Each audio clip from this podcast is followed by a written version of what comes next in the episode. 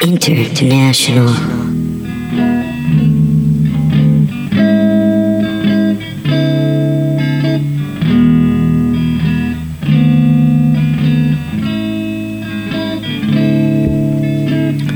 Hey, good morning, good evening, good night. I don't know what time it is when you're listening to this, but thank you for listening. Uh, welcome to the listening room. This is a live storytelling podcast. Uh, hello, my name is Joey Zimmerman, comedian living here in Austin, Texas. Um, yeah, if you don't know the rundown by now, we got some great storytellers, uh, different people on every time sharing some crazy stories, happy stories, sad stories, some a mix of all that in between. Uh, this episode features a lot of really talented folks. Um, we got um, a listening room favorite, Jesse Hensley, comedian Austin, who was also on the first episode.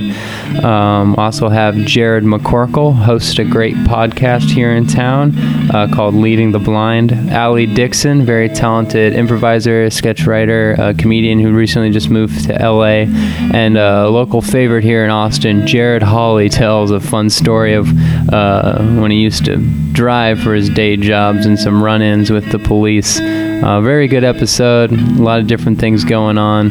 Rate us, subscribe us, tell us what's going on. Thank you guys so much for peeping. Uh, see you soon. Peace. Blue.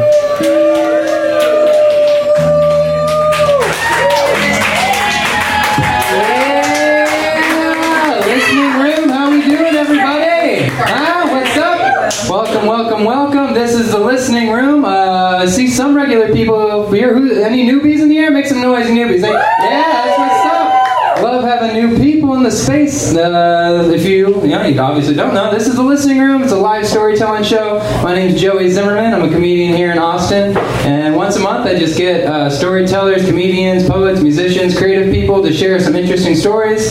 Uh, could have some laughs, some funny things might happen. Um, you might hear some things that you totally not like or you totally don't agree with. Some people might share some crazy shit, um, but just respect the space, uh, respect everything that people have to share. Because this is a live recorded podcast. If you uh, heckle one of my friends, all of them are pretty quick, quick-witted, so uh, they could get a track of dissing you online to be shared on iTunes forever until the end of time. So don't want to be an asshole to the end of time. So uh, we're gonna be chill and share stories, and you're all gonna be chill and listen, and have a good time. Does that sound good? Huh? Oh yeah, cool. I'm gonna start the show off with the first story of the night. You guys ready to go? Straight through the sun? Straight to the heart of the sun? Good, cool. Um, I, uh, I'm not from here. I'm from a little town in Nebraska called Wahoo. well, yeah, it's a little Dr. Seuss town. Um, there's only like 2,000 people in the town, and when we had parties, a lot of parties happened uh, in some creeks, uh, in some barns. Uh, the occasional parents out of town at a house is where this story happens. Um, there is also a great party place we used to have. Uh, we referred to this place as the caboose, which was uh, just the end of a train, a caboose, uh, but parked at the end of a lake, and it was just vacant. And we would just get drunk and high in this caboose all was like all of sophomore year And so one year someone kicked like these bricks it was standing on, and we everyone at the party together watched it slowly sink into the lake behind it, like some Lord of the Flies situation, watching what we just built and loved slowly die. Um, one time I had a party, my friend Brent Benish, who's gone now, he passed away, but he we built this lodge in his dad's cornfield.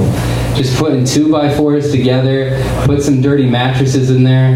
And I remember one time he, he snuck this cigar box from his dad full of about 50 cigars. And me and my like good friends from high school just shared a cigar in, in that fort. The story I want to share today takes place at takes place at Ryan's house. And Ryan Ryan's parents were, were never home. Ryan's parents were never there, and he had the perfect house to have a party at. Uh, his house was the first time I was drunk swimming. He had a big pool in the backyard. It was I was filled with bliss. Um, this this story is about the first time that I smoked weed. Yes, it's, it's good, but it's it gets there. Um, so we, uh, me and my buddy Clay, uh, roll up, found out a party about at uh, at Ryan's house, and we're like, hell yeah, Ryan's house. A couple things happen at Ryan's house. Everyone gets drunk. Pool's involved. Also, he, he went to a different school than I went to. His school is about 20 minutes away. Here's the thing about uh, schools in Nebraska: they're kind of scattered. So they're like 20, 30 minutes away from each other. So when kids have parties at some houses, people know each other. There's probably like five or six different schools from different cliques of people at these parties. So it's going to be a big party and a lot of variety of people. And I'm from a town of like a couple thousand people, so I'm like, oh, a big party. I'm ready. I'm excited to go. I'm just at the end of my sophomore year. I want to do this. Um, so we go to this party. Uh, it's big. It's popping. Um, eventually, I do get asked uh, to smoke some weed outside. Uh, it was uh, it was me and Clay, my buddy Brian, and some dude I don't know to this day. I don't know who that man was, but he was the man with the weed. So he was special in some part of my life. Um, we smoked it out of an apple, which was very very elementary for a first time. Very good. There we go. Some mutual souls in the space. I appreciate that. Feels good. Feels good to know you're not alone, you know? It Feels good. When we loaded that apple up, man, probably like three or four times before we were like, all right, let's get ready to go back into this party. So we, we go into the party, we're walking up there, and like, man, immediately I feel like just cool. Like, I'm walking in the party, I'm shooting finger guns at people I don't know. There were like some random people from Brazil at this party. They're wearing like Brazilian soccer jerseys, and they're like in the kitchen hanging out. I was just hanging out with them now, just shooting the shit with them, like very talkative. And everyone was like, man, did you just go smoke? And I was like, yeah, man, I just hit the, I just hit. Like, I've been doing it like fucking forever. Um, and then what? Uh, a, really fun thing happened. Um, my friend Sarah came up to me. She's like, "Hey, I want to show you something in this room over here. I want to show you something in this room." I was like, "All right, let's go in there." And I go into this room, and she shuts the door behind us. I was like, "What are you trying to do?" And she grabs me, starts making out with me, and plops me on the bed. I was like, "Whoa!" This was like first swing too in high school. I was like, "Weed is awesome, man. Weed accomplishes everything." So I'm making out with uh, Sarah, and a couple of casual times, Clay doesn't know where I am. He gets scared, and people say I'm in the room with her, and he would knock periodically. He'd be like, Joe, you're in there? I'd be like, get away, man. I'm hanging out in here with Sarah. Get out of here. Um, so we're having a good time in there. Um, here's what starts forming outside of the party. Um, they would have these occasionally. Um, it's basically just like a big fight club. Um, yeah, the a couple of the more masculine fellows from the schools would get together and basically just who wants to fight who. Um, my friend, a, a guy named John from my school, was fighting some dude I don't know, and everyone you know was in a circle watching this fight happen. Uh, my buddy John starts kind of kicking this guy's ass pretty good. He has him on the ground. He starts beating him up. Uh, some guy uh, runs up behind him and who's friends with the buddy who's getting his ass kicked, and he kicks John in the back of his head with his like steel-toed boat boots boots that he was wearing, um, and his head just split open, and he was like bleeding everywhere. Um, and uh, at that point, I remember Clay came back because he was watching the fight. He ran in, he came back to the room, he knocked again. He's like, "Dude, you got to see what happened to John." And I was like, again, like, "No, man, like you don't understand. I'm doing something in here. I can't go see John." Um, so uh, after that dude kicks John in the head, I guess they all sort of celebrated. John rolled away, but he ran to his car and got his gun and came back to the party and fired it in the air and was like, "Which one of you motherfuckers kicked me in the head?" And people were like ratting out names, and he was pointing the gun at different people and shooting it in the air multiple times. Um, so then Clay comes back to the room again, and this time he doesn't even knock or like say we gotta go. He like kicks it down, and he's like, Joey, we gotta get the fuck out of here.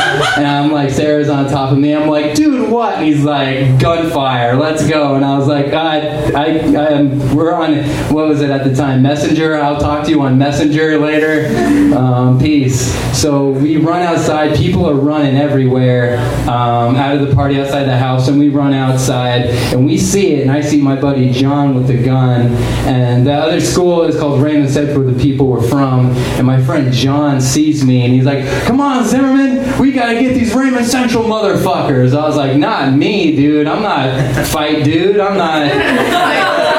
So I like I like was like buying him for like a split second as he was going crazy. I was like, and as soon as his intention was like that way, like me and Clay like dip, we like ran, we bolted. and uh, as we ran, um, I remembered because when I was hanging out with those Brazilian dudes in the kitchen, I was trying to impress them. I was like juggling some fruit. I was like having some peaches. And later, when we ran away down the country road, because my friend Clay's house was like maybe three miles away from Ryan's in the country, so we just started like running on a country gravel road to like wherever we thought his house was until we saw the nearest like county marker. We'd know where we were. Um, but while running, I realized I had all these peaches and these these mangoes in my coat. So after we got done running and we were exhausted, I took them out and we shared some peaches on our nice walk home. And uh, I remember him getting really pissed off because it was just I was the one eating them mainly because it was really quiet at the night walk, and you would just hear like. Until this day, he still makes peach jokes about that. Um, then I remember, and this is then how I just started smoking uh, cannabis more casually because uh, I had a pretty bad, like, and I'm a pretty fun, really chill guy now. Like in high school, I was very angry, uh, and just definitely like a, had a lot of bipolar stuff going on. And I told my counselor at the time that I smoked weed, and it felt good. And he was like, maybe you should start doing that more often. Was like, the first adult to like ever tell me that. I was like, people do that?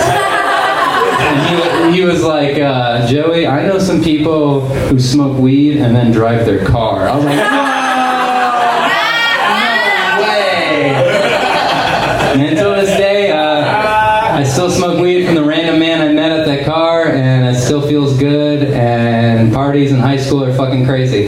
That's gonna do it for me. And thank you for letting me share my story. Uh, you guys ready to kick this off with your next performer? The next gentleman coming up, he's a very talented comedian here in town, runs some shows, uh, runs a podcast I love a lot called Leading the Blind. You can find that as well on iTunes. Uh, also produced by the same network that produces this show called The Body Tape, INTL. Um, yeah, they're good. Check them out. Uh, it's called Leading the Blind, where they interview different comics about their uh, status of growing up and learning comedy and applying it to their life going forward. Uh, you're gonna, gonna absolutely love them. Everybody, give it up for Jered McCorkle.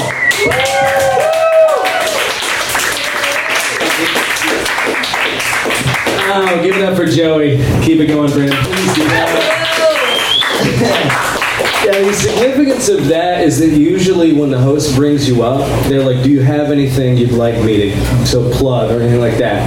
And they usually just don't give a shit at all. And he didn't ask me that, so that means that was actually in his head. That's a huge compliment. So thank you, Joey. I appreciate that. All right. I love you. I'm gonna. Oh, I'm not ready to say that to you yet, but I. we are getting there. Well, I wanted I wanted to start with a quote that I read recently, and I just thought it like summed up the story that I've been actually telling for a while. Uh, if anybody knows who said this, please tell me. Uh, fuck Google. If you are not willing to risk the unusual, you have you will have to settle for the ordinary. Like I have tried my best, like sort of intuitively, to live by that quote. I didn't know it, but that was kind of like I guess just where I'm at, what I do. And uh, so in that vein, in uh, June 25, sorry, 26, 2002, I joined the military. And, and yeah, I served for five years Ju- June 26, 2007. Okay, so do the political math there for a second. The, imp- the important, uh, the important thing about that is to, I'm, I'm so bad at that. Like so bad at the military. I'm not. I did, and that's why I want to do it because I just knew there's this part of me that needed something. Like who here is from an awful town, just a completely shitty town? I did it. Dang, I did it out of boredom, right? Which, by the way, what kills me about that is that that's a real motivation. If you tell people that you joined the military because you were bored, that sounds like this trivial thing. No, like boredom is the is a fucking disease that it's just awful. It can't. Bad. So it was worth sort of joining. And so, like I said, I joined right after, if you did the math, right after 9/11 right?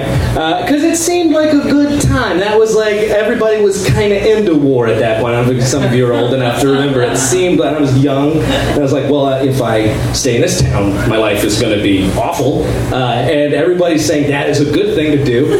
Uh, so I joined. And when when you're like the first year when you're in the military, right? It, it kind of doesn't matter what you're doing. You're just entranced by it, and you're trying to figure it out, and you're constantly being monitored and stuff like that. So you don't really get to think about political events until I don't know, like I said, like a year in. Then you start concerning yourself with it, and uh, because things chill out, people sort of leave you alone. You're allowed to read books and watch TV and shit like that. And then you guys might know uh, the uh, somewhere like uh, about a year after my uh, uh, enlistment, the Iraq War kicked off. You guys might have heard about this. Uh, turns out it was a, turns out it was a bad idea. and I was seeing that shit happen. That bad idea happen in real time, right? And like I said, I'm a plucky, critical thinker, fucking self-important, narcissistic, moralist douchebag. So I was like, this is wrong. Was wrong, and so I applied for something that's called conscientious objection. Does anybody know what that that it means? Anybody got uh, everyone seeing quiet nods? Okay. Uh, so it, if you don't know what it means, it's it's saying that you're morally opposed to what I thought at the time was being morally opposed to the war. Right? Turns out that's not the case. It, it, you have to be morally opposed to war itself. Uh, you know, you have to be. It was like a little proviso they set up for like Quakers and the Amish. And a pacifist. Like on my way here, I thought about killing like four people for bad reason, no good reason at all. Um, but so, I, but the point for me was that like it was like this is. It became really clear to me that it was way easier to to go, ironically, than to say I think I'm against this war. I think it's the, the bad reason. Also, if you don't know why I was against, it, just read about it. Just just, just skim Wikipedia.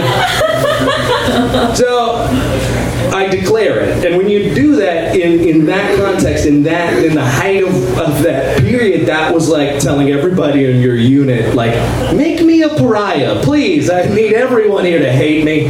Uh, and you know, they called me out. They were like, you're a fucking, you're a faggot, and you're a pussy, and you're a communist, and all that. And that's all true.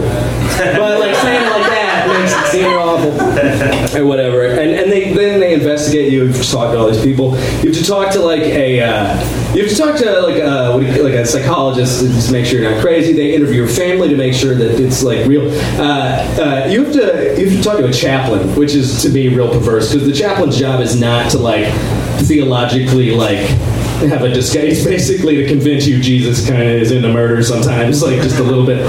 Uh, think it's uh, yeah, they're awful. Chaplains suck. Anyway, uh, but I have to write a, a uh, what do you call it, like a kind of religious. If you're not religious, you have some sort of inclination. I'm an atheist, so I wrote. I didn't know. What, I wrote existentialism. I read one book. I read The Stranger. Like I I've worked a lot of my life to just get over that level of pretension, but I was. I, turns out Camus was like pro-war. I didn't fucking know what they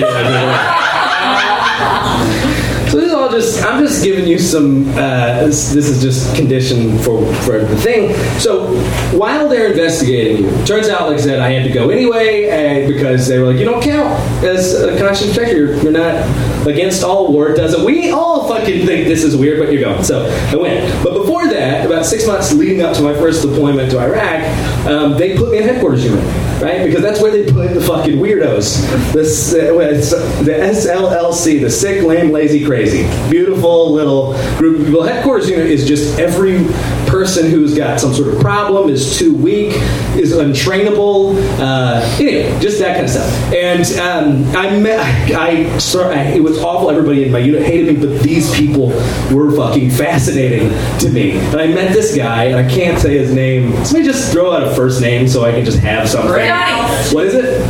Jared. Uh, that's my name, so it's gonna, it's gonna be confusing. Ralph. Ralph. Ralph. Ralph let's do it. okay. So, uh, so, so I meet this guy who's in the unit, uh, Ralph, and Ralph is being that was his name at no, but he, he was getting chaptered out of the military for uh, like what I can only describe as like chronic cocaine use. The military was like, you have to do way less cocaine. It's like, no, I like cocaine way better than being a soldier, so I, I'm just gonna keep doing it. Like, "Ah, okay, you get me out, get me out of there. Um, we became fast friends because, like I said, he was a cocaine addict. He was also uh, an evangelical Christian who believed demons were real and talked to him sometimes. So he's like a Cormac McCarthy character. It's fucking fascinating. Uh, I want to go back. I missed one small detail. So, I, did you guys hear when I said I, I was gay at one point? So here's the, thing that was weird about me. No, I'm not. It's this isn't forecasting that I like suck his dick or anything. It's nothing to do with that. I just I wanted a pin in how big of an asshole I am, right? Because like this sounds like I'm a very courageous person, uh, and maybe it was difficult to tell people I was a conscientious objector. This was during Don't Ask, Don't Tell. If I wanted to get out of the military, right, all I had to do was go into my CO's office and be like, uh, you know, uh, I like uh, uh, guys, and he would be like, gross, you're out. And then three days, three days later, I would have been out of the fucking military, but I had to be grandiose. It was like, I have principles and they have to know, or whatever. Um, so anyway, yeah, so uh, uh, Ralph and I became fast friends. He's really, he was a cool guy. And we were stationed in Germany, so he had a German girlfriend, and her name was Tissa. Uh, and I can say her name because she's cool with it or whatever. Uh, and I, I kind of fell a little bit in friend love with her because she was like uh, Christoph Waltz in Django Unchained, right? But as a girl, and before I saw that movie, she was just fucking great. She was just a character. She was like a goth. guy. She's like also like Dieter, that Mike Myers character. Just uh, I just thought she was awesome. Um, so we're all hanging out in the barracks. We're on this little weird island of misfit toys. And Ralph looks at me. We're drinking, and he kind of like, apropos of nothing before, he just stares at me, and he's like, "You're fucking my girlfriend." I know that you're fucking my girlfriend. I, that was hard eye contact, sorry. And I figure, like, I, my reputation can't get any worse. What's the harm? I kind of trust this person. I'll just go ahead. I was like, look, you don't have anything to worry about. I'm, I said anything. I'm actually gay. So I would never have sex with your girlfriend. Never. Um, a little parentheses to this uh, uh, story. I did actually fuck her. So I, I did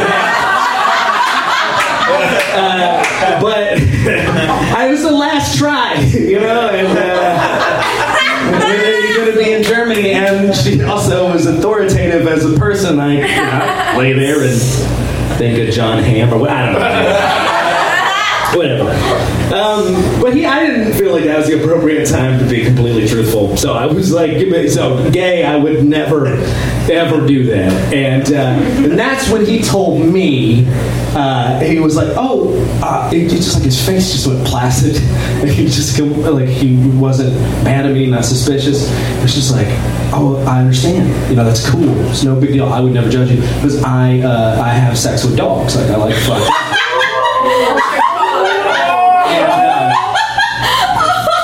And I was, I, and I was like, yeah, of course, yeah, you do, of course you do, because you know when somebody will tell you something like that, you, you, you, I don't, it's not conscious, it's your ear instinct is like, don't move your face in a weird way. Because it's, 'cause it's the, it really is the kind of like secret that if somebody finds out you were talking about, they'll just kill you. Like you just, like,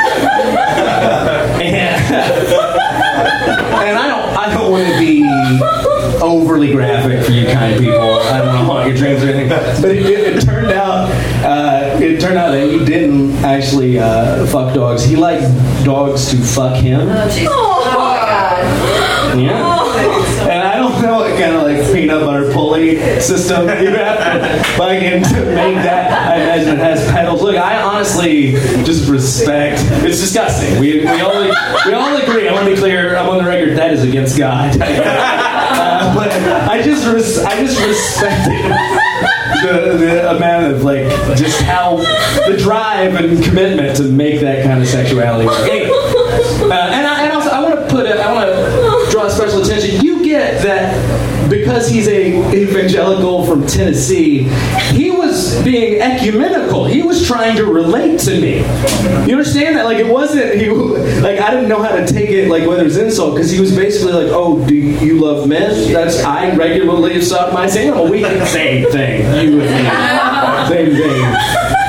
Yeah. Honestly, I did not know how I. The real stories obviously don't have endings, right? There's just, it wasn't like, and then we both fucked a dog together, or whatever. There's nothing like that. Um, I said we didn't, right? So, um, but later on, Facebook kind of kind of gave me a pen to this, like kind of or a bow or whatever, uh, because I'm doing this, and this is what my life is like. I really do love what I do. I love where I'm at in my life, but it is not a high status kind of thing. And I looked up on Facebook, this Ralph guy, uh, and and he is a lawyer now. He's a lawyer. That is a thing he gets to do. He, he is a lawyer in Tennessee, right? So that, I mean, um, and I have this fantasy that, you know, because he's not a bad guy, but it is a kind of weird thing. Uh, I, I have this fantasy one day he'll be like in a courtroom prosecuting some case, right? You know, and it's like Tennessee, so it's like some black kid had a book or something, and it's very important. You guys aren't familiar with racism. That's fine. Okay. So, uh, and, and right before the jury is about to like tell the case, right before they're going to read their opinion or whatever, uh, you know, Ralph is going to win the case. He's going to prosecute this, and then just in movie fashion, some like nervous, like panic page is going to rush through the double doors and hand like a piece of paper to the defense attorney. Defense attorney's going to read it. Be like, Your Honor, this man's a dog fucker, and then case dismissed. Am I? Uh, that, that's me, guys. Thank you so much for listening to my story. Give up for Billy Sunday. McCorkle, everybody, one time, let him hear it.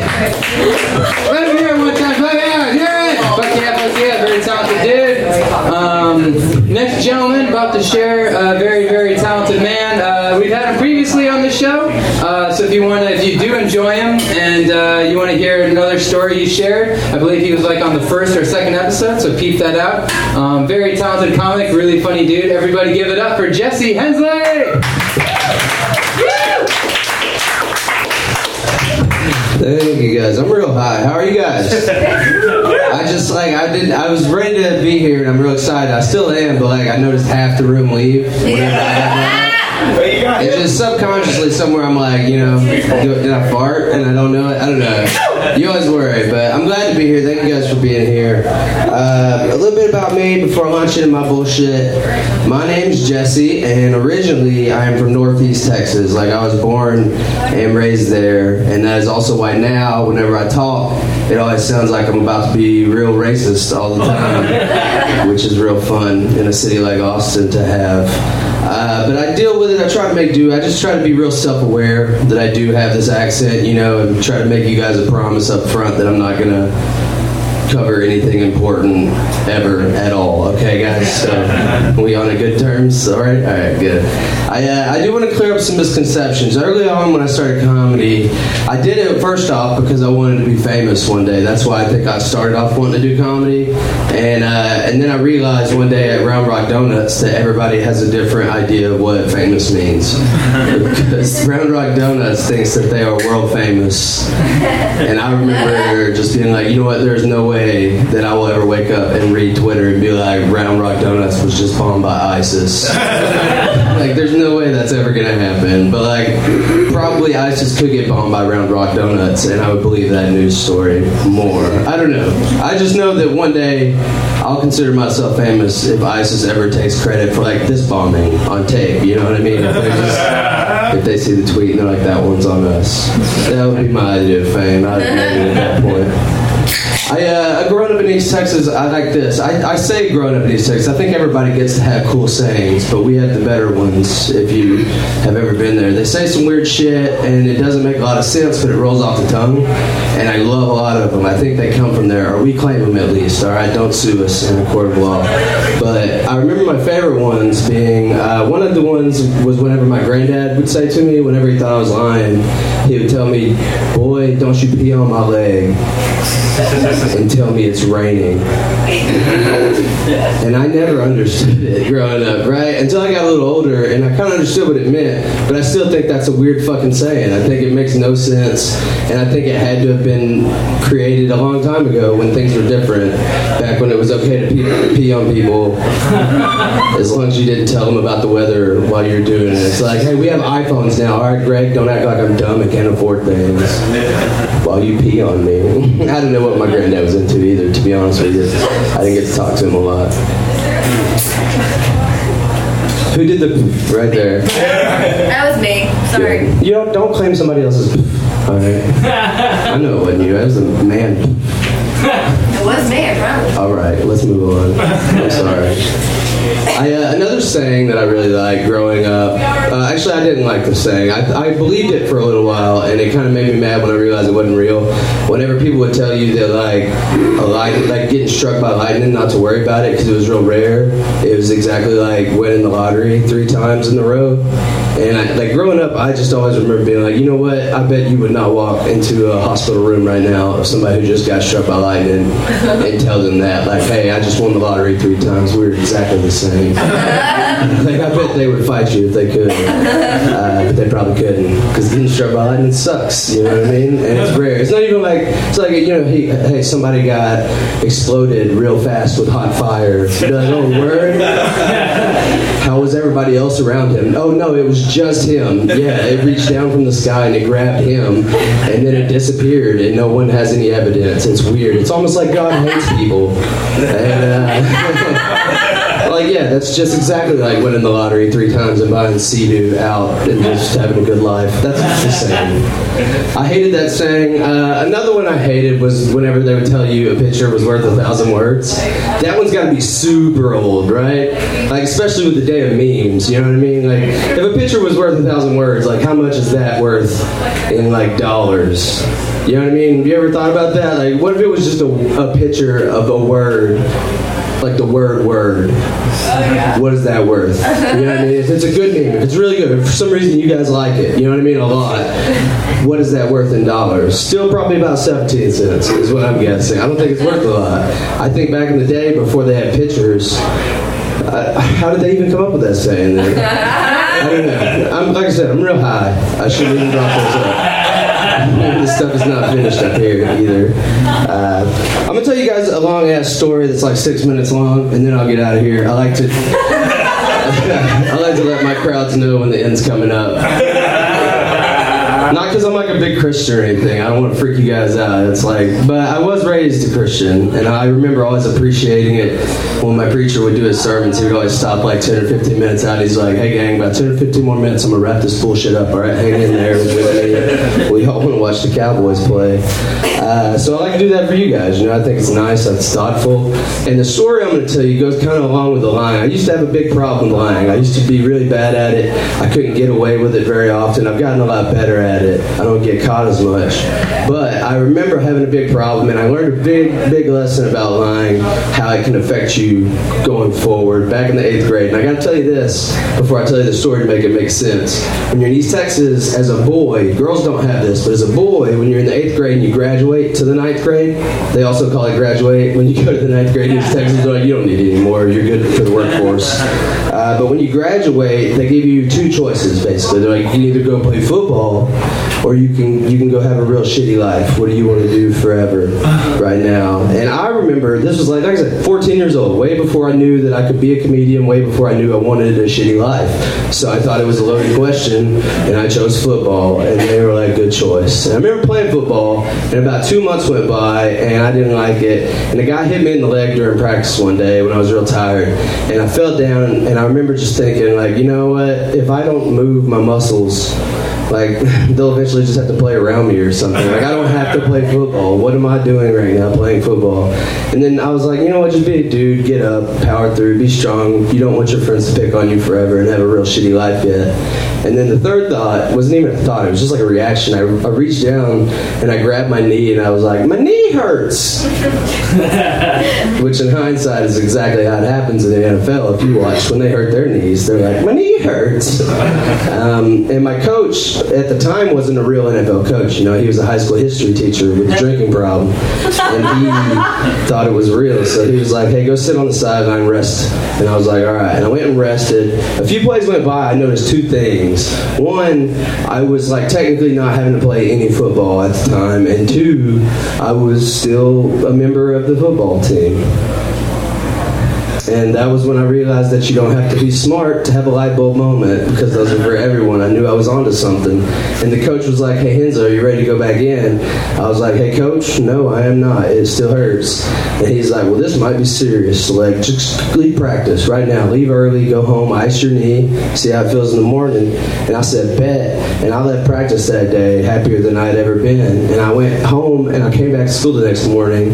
My coach saw me in the hall, not fake limping. You have to fake limp if you're going to have a fake knee injury. I forgot this. This is free for you guys if you're going to pull it off at work. But uh, he was like, "Hey Hensley, it looks like your knee's feeling way better today. That's great." And I was like, "Actually, that's not great, coach. That is crazy because I think I slept on it weird and it hurts worse today. Like it looks bigger. I think it's swelling." And he's like, "All right, well, I'm gonna get you out of school right now and personally take you to the physical therapist." And I remember just being like, you know what? Fuck this. Maybe I should just tell the truth right now because this is getting into medical terms that I don't really fully understand all the way. And he ended up dropping this phrase. Don't worry though, since it, you're on the football team, you know it's under the school's insurance. It's free to go. She gets it. Sorry. I'm, no, you provided the most joy I've had this whole set so far. I appreciate that a lot, actually. I'm enjoying myself now. All right, we're back in the groove here, guys. Uh, but yeah, I uh, I ended up going, you know, just whatever was best for the team at that point. I was all in. And the physical therapist, we get there. He looks over my knee, does his whole physical therapist thing, and he goes, "Hey, you know what's crazy about this knee?" And I was like, "What?" He goes, "It looks exactly like there's nothing fucking wrong with it at all. It's actually the healthiest knee that I believe I've ever encountered." And I was like, "You know what's crazy about that to me?" And he's like, "What?" And I was like, "You're just a physical therapist, not a real doctor, right?" And I swear to God, he said, "You know what? Most people don't call me on that. Not at the age of 14, at least. But you're right. Yeah, I'm not." and we could have skipped this whole thing. And I was like, good idea. So he sends me to a regular doctor, right? Like a real doctor. He didn't call him that. He calls him a doctor, but we both know what the fuck he means. Uh, and I go to this doctor, and he looks at my knee. He puts me in an MRI. Oh no. Right? Which is another point where I probably should have just fessed up. Because this is like me, a 14 year old redneck kid, looking at science right in the face and being like, you're not shit. You know what I mean? Like, I can figure out how to get around you. Uh, but no, I just went through it. I was like, I think I can think myself into a knee injury if I really think hard enough. I don't know what I thought, but there was a lot of thinking involved uh, that was wrong, apparently, because I went and uh, the doctor calls me up after looking at the MRI results. He's like, hey, look, I. I agree with the fake doctor, man. There's nothing wrong with his knee at all, you know, and and I don't really know what to tell you. Does it still hurt? And I'm like, yeah, it still hurts, kind of like worse than it's ever hurt, to be honest with you. And he was like, all right, kid. Here's the, here's here's where here's where, here's where I went wrong. I didn't know real doctors could like call you on your bluffs, like on your lies. I didn't know they could do that. That's what that extra two years of school is for. It turns out, like for them to be able to call you out on lies. But my doctor looked at me and he was like, all right, kid if you're still telling the truth and it really hurts that bad, uh, we only have one way to go to get you back out there on the football field with your big games and stuff, and that is to go in and have an arthroscopic knee surgery. And I was like, what's that? And he's like, it's a fucking real knee surgery, dude. And I was like, ooh, okay, that sounds serious. He's like, it is. Uh, we cut you open, you know, we're going to put you to sleep, anesthesia, the whole nine. And I remember thinking, just like, you know, how the fuck did I get here right now? Because this is just like three months into a lie, right? This is so far. I've seen five doctors. Two of them are real. There's a lot going on that I'm gonna have a hard time explaining to my mom. And I remember just thinking about like how I could even fess up to something at this point, right? Like I was like, I do I even have a choice? And the doctor fucking drops the phrase, "Don't worry," and that piqued my attention. He's like, "Don't worry," you know, like the surgery is not that invasive. And I remember being like, "All right, that's awesome. What does invasive mean?" Because I don't know. And he was like, "Invasive means it's a big deal." And I was like, "So the surgery is not a big deal?" And he's like, "Right. As far as surgeries are concerned, this is not that big of a surgery. You know, it won't even leave any scars." And uh, two weeks later, I had knee surgery. on a knee that didn't need surgery. And uh, the lesson I learned from it, I guess, is kind of just be careful, you know, what you wish for, because my knee has hurt every goddamn day since, for real. Like, and it's weird when I say that now. Even my girlfriend makes fun of me. Anytime I feel sick, she's like, "My knee hurts," and I'm like, "All right, bitch, I'm really dying of cancer." I'm not dying. If I was. I'd probably be getting booked more, to be honest with you. No, uh, that would be even worse. It's like, hey guys, I'm dying of cancer. They're like, we don't care. oh, all right. I want to close out on something good, but you know, sometimes life is up and down. You just never know which way it's going to go. Uh, I'll tell you this. Uh, one more story about East Texas. I had to overcome a lot of things. Like I said, I like to say I'm dumb. I feel like that's a cop out. I just had to relearn a lot of how to live life in order to be a decent human. Like growing up, my dad taught me that men and women, like there was a real double standard, and that and, like don't worry about changing it because that's just the way it is, and we're on top. So high five, go pee in the woods and stuff. And I remember just being like, whatever. He taught me this during a game of basketball about the peeing on the woods thing. I had to go to the bathroom, and he was like, hey, don't worry about going inside. You know, there's no girls out here. Just go pee on something you're boy, you can do that. And for like two fucking weeks, I remember feeling better than I've ever felt in life, right? Like just in general, I've been happier during that two week period where I peed on things, whatever I wanted, than I have ever since in any accomplishment. But I remember it coming to a halt. Uh, because one day I was playing basketball by myself outside, and my mom and dad weren't home. They were on their way home from work, and I had that same feeling need to go to the bathroom. And I remember uh, looking around, making sure nobody was there. Nobody was, and I found a nice spot right in front of the house, like right in front of the front porch. And I hooked my legs into the front porch, and I turned around backwards, and I took a real big dump right in front of my front porch where you walked up to the door. And then I went back to shooting basketball like I just did nothing wrong at all because I was a boy and could do that. I don't know what I was thinking at the time, but my mom got home first best case scenario, right, of the two. She walks up and almost steps in my poop. I know because I stopped shooting long enough to watch. I know this. That's how I know. I think I knew something. I was doing something wrong eventually. You know what I mean? Because like I, I knew that I could poop outside, but I also knew that like my mom was gonna step in my poop, and I wanted to see it because it was gonna be weird and awkward for everyone. And she didn't step in it, which is kind of a bummer in hindsight. But she uh, looked up at me and she realized that what I had done that it was my poop and there were no animals to blame other than me, uh, her son. And she was just like, look, dude. And she called me dude, by the way, at this exchange, which was the hardest part because I think about that shit a lot. I was her son at the time. And I remember she was like, look, dude, did you do this? Like, just be honest with me. And I was like, yes, mom, I did. And she just was like, look, I don't, I'm not going to explain this to you. I'm not going to tell you any further than this, but you cannot do stuff like this. All right, Jesse, you just can't. You just can't do stuff like this. And I swear to God, I looked at her in the eyes and I said, actually, mom, you can't do stuff like this because you're a girl. And that was the day that I learned that men and women were equal because she beat the shit out of me. Thank you guys, y'all been great. I appreciate it.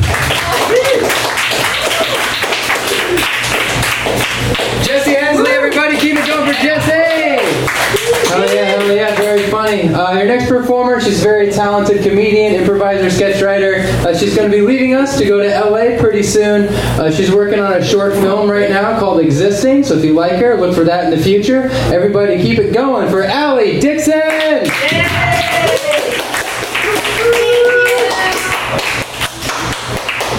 Hi. Um, uh, Joey, you told a story earlier about um, a kid's house, right? Who the parents was never home, and they always had parties. I was Ryan. Um, so let me tell you a little bit about that. Um, my my mom, I grew up with parents that were addicts, but like in the cool way, you know. Um, like my mom, I would know that she was really high in coke because she would just like frame all the puzzles that she had done that day. We would have like a really nice decor in our house, which is really great. Um, and she was cool, like she was cool and she defended me a lot, which was great. So like one time um, we were having one of these infamous parties that we had in my house, and I also had a pool. Um, I know, privileged. I know. I realize now. Party, and this fucking little asshole, Billy Spag, and I will say his real name because he deserves it. Um, he would do this thing where he would like go on our little deck and he would like throw pepperonis into the pool. Like, what? Just to be fun? Like, I could eat stone, sir. Um, just like throwing them into the pool. And my mom was so pissed about it because she gets pissed about really small things um, and big things, but mostly small things. Um, and she, so she was like, "I'm gonna get back at him."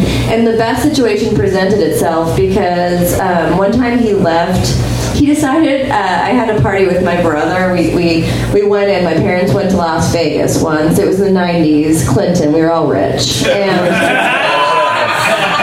and um, they went to Vegas. Lost so much money, but it was fine because we had a party. Spag, just asshole, throwing pepperonis in the pool, and then he passed out in my parents' bedroom, just like like this, just on my parents' bedroom. But he took like all of his pants off, but just he had a shirt on, just all of his pants were off.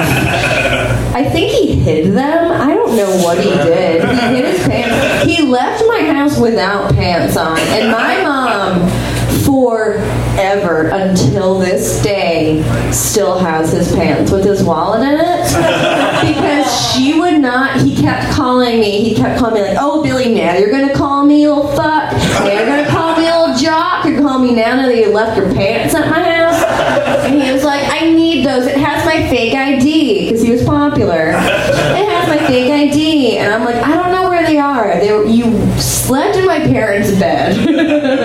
Pantsless and my mom is now holding them over your head. Literally because you're very short. Um, no but she never gave them back to him. And that's not the story. I just wanted to let you know how cool my fucking mom is. Um, she actually was my lunch lady growing up and she did get fired for giving me free food but it's cool. Um, it's cool. I realize now not that cool but it was pretty cool. Um, yeah she also did this fun thing um, when I was growing up, I was in this love triangle in middle school with um, John Russo and Janelle DiCarlo, real names, and you both suck. Um, and the only reason I would know Janelle DiCarlo wasn't dating John and it was me was because, like you said, we had AIM Messenger, right? And we had those little profiles. And it would be Janelle's name in the profile instead of mine. And that's how I knew that I wasn't dating John anymore, just like cycle around. And so one day, Janelle DiCarlo's mom called my mom. And she was like, "Your your daughter is a little slut." My mom's like, "Telling me something I don't know." Um, my mom was like, "Sure, sure. My daughter has problems. Do you know what she's not doing? Getting fingered in a bathtub." I'm like, "Oh Jesus, mom." Um, true, but oh Jesus. Um, and so uh, she just like stuck up for me when she needed to. And also, we would watch Law and Order together a lot. SVU. Hell yeah. Yeah, not criminal intent. Fuck criminal intent, right? We watched Law and Order SVU. So I basically got my sex education from Ice T, which is fine. Yeah. which is fine because like he's killing it, right? Does anybody else feel like Ice T is like absolutely like a clean rapper for like kids' birthday parties? I feel like that's like his dream job. But anyways, uh, like I said, my parents weren't really around too much. So this story happens when my mom kind of left once in the middle of us watching Law and Order SVU, kind of abruptly. I'm like, "Are you going to do dishes? What are you? Are you going to do a puzzle and coke? What are you going to do?" So I watched her go out of our house and back in the back alley to this neighbor's house, and we called him Bill the bee guy His name was Bill. He kept bees, not creative. But this is what happened. He also always just wore his beekeeper outfit and just drove like a sketchy Scooby Doo van. It was really on brand for him. Um, but so one time my mom went to his house. I'm like, what the fuck is she doing? Um, and she just disappeared for a while. And at this time, I was like, I have a Harriet the Spy kit, and I'm gonna put it to use. yeah. Oh yeah. Got my decoder pen out. Had no reason to use it. Um, just spying on her. I could just see her. It was fucking stupid. But she went to there and she, she was gone a long time. I was like, what's going on? She came back and um, I went to follow her up into uh, our spare room. It had a little Patriots locker because we're from Boston. Go Pats. Um, and she put something in there some, she was in there for a while. So I went and followed her upstairs, and I and I went into the spare room, and um, I went into the locker, and I found what I now know to be just like the largest bag of the shittiest weed I have ever seen in my entire life, because I'm never not high, so I know. And I found it, and like at this time, I was very very into the DARE program. I know.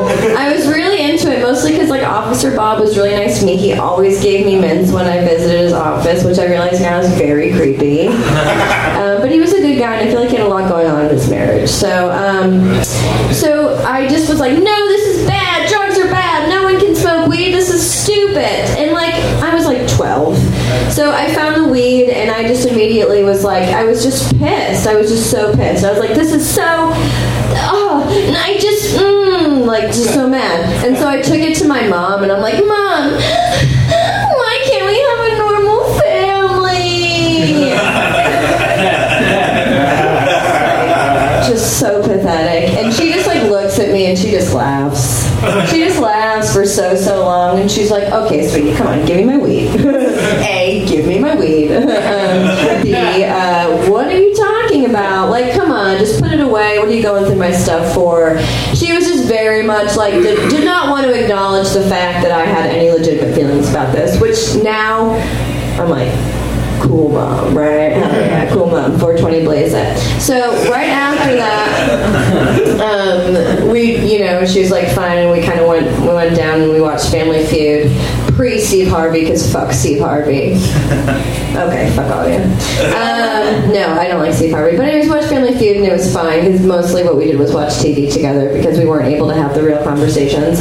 But um, like now I look back on it, and for me, it's just kind of really funny because the most normal thing that me and my mom do together now when I go home and visit Boston is just get like so unbelievably high and watch Law and Order SVU and just like shit talk Janelle DiCarlo. Oh. Yeah, because that girl has like eight kids. So I feel like I'm winning, and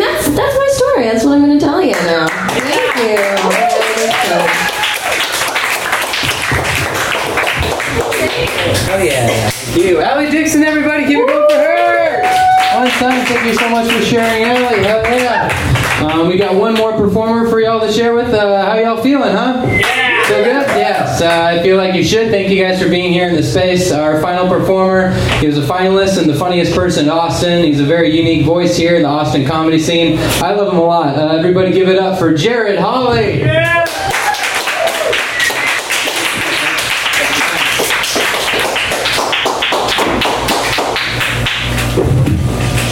never made it to the final, Doc. I never even made it to the next round.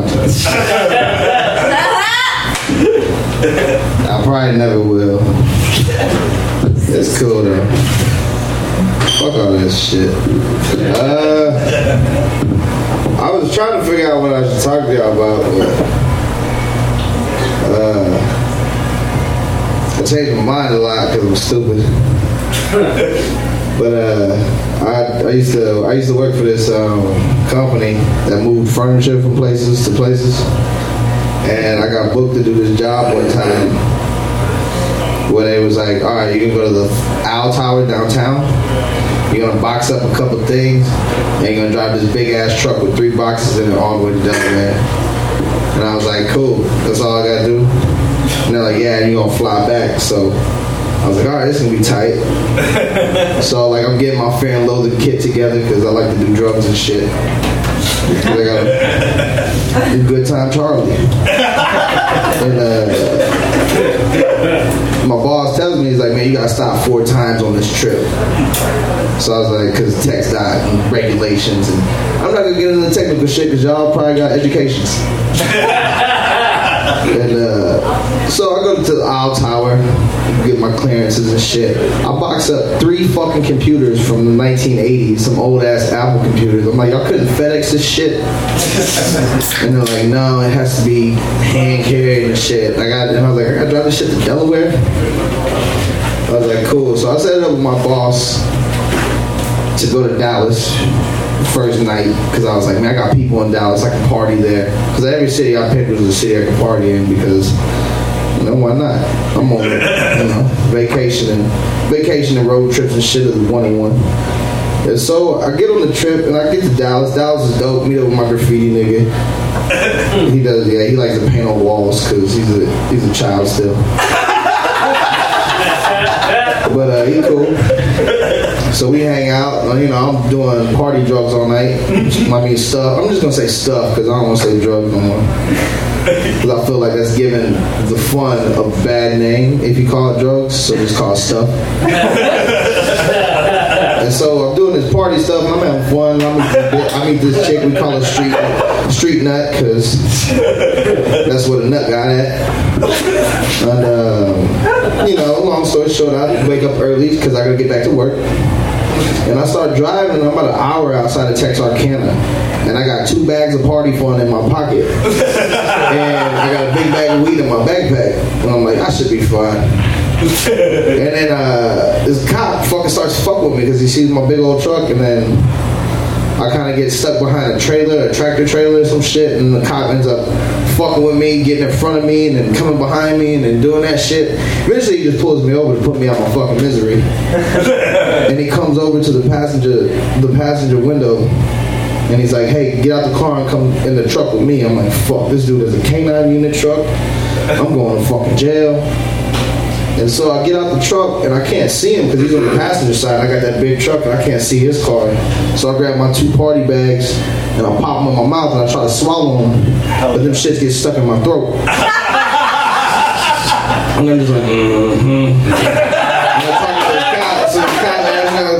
Mm-hmm. He's like, what are you doing? I'm like, mm.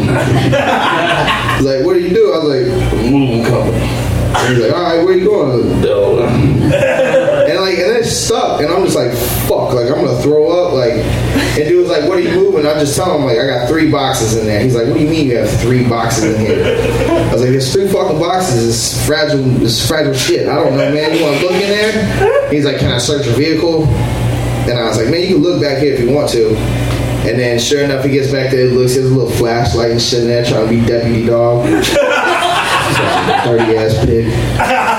And then he's like, we gotta wait. And I still got this shit stuck in my throat. He's like, while we're waiting, uh, come and get in the car with me. And I'm just like, man, fuck you, man. Just let me be outside, man. Maybe I can finesse something and puke and get, get away with this. And then I was like, fuck it. I get in the car with him. And I'm just sitting there looking at him, and he's just talking to me, and I'm just, mm-hmm.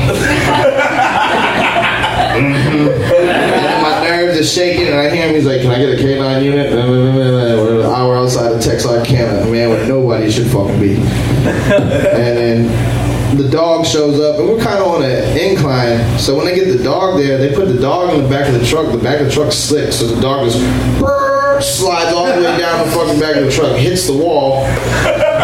Doesn't smell a goddamn thing. By the time all this shit's happening, the coke done got, I mean, the party stuff done gone down my throat. I swallowed that. The fucking dude does a circle around the truck. And I'm like, fuck, my bag of weed. I'm going to jail for weed. Ain't never been arrested in my life. I'm about to go to jail for some fucking funky ass weed. Weed was funky. It was good. But uh, I ended up the cop just goes, "Hey, you smoke marijuana?" I was like, "No, sir." He's like, "All right, you good to go?" I was like, One. And then I went to the next gas station and stuck my finger down my throat and threw them two bags up. Oh. Off to Nashville. Nashville was tight. Went to the strip club. Stripper put a dollar on my pussy and popped it off. That was cool. The next stop, Delaware. Everybody looked like DMX and it was cold. And then was.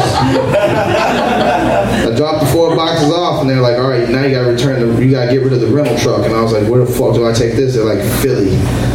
I'm like, "Oh, great." One thing about Philly, Philly is full of retards. And just people who I, I don't know what's wrong with Philly. They, they just had no common sense or manners. I, I wasn't tripping. No, I had a bandana with a lock on it, so I wasn't really worried about that. And I kept trying to get a cab, and I asked the lady. I was like, I was like, "What's the address to this gas station?" She was like, "I don't know that. You don't have to go on the back." And I was like, "There is no back. like what?" And then I asked this other dude. I was like, "The the rental truck dude. He was just some. I thought he was a homeless dude. I just was like, fuck it. The truck is here. Here are the keys." And I was like, man, what's uh, where, what's the address here? He's like, what, you need a cab? I'll call that for you. I was like, nah, you're not calling my cab, man. I'm not fucking stupid. so eventually I go to a bar and the bar calls me a cab because I tell him I'm too drunk. so he's like, yeah, I'll help you get a cab. I get a cab outside the bar. And then I go to Ruby Tuesdays because it's right next to my hotel. I end up spending $300 at Ruby Tuesdays steak, lobster, and whiskey.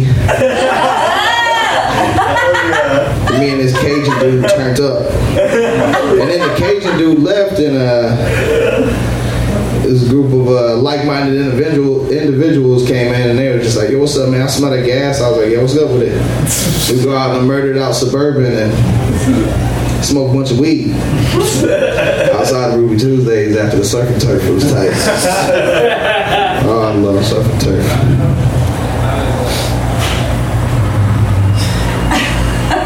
Dirt God. Then after that, we went to, uh, oh no, yeah, I went back to my hotel room. I left out a um, line for party so I could get on the airplane at 4 in the morning. I, ma- I made the shuttle to the airport. And I'm right as I'm on the airplane, that bitch takes off and it's flashing the seatbelts. I gotta throw up. and I'm like, man, fuck this. I hate my life. and there's, I don't have a bag. I don't have shit. So I'm just kind of sitting there like holding it back. And it's like six in the morning. I don't even know if I'm hungover or what the hell is wrong. I'm just fucked up. Because Ruby Tuesdays is that shit. And uh, I weathered the storm. And then I, as soon as that sign comes off, I ran in the bathroom, puked all in it. I was nice. I cleaned it up. Because, I mean, it was a free ticket and a free ride to Delaware, but I don't know. Enjoy your jobs.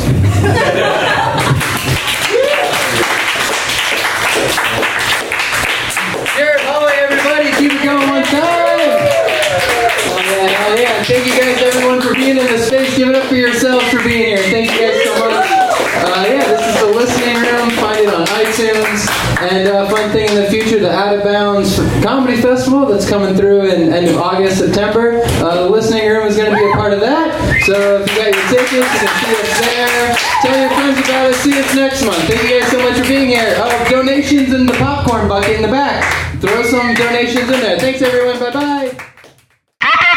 International.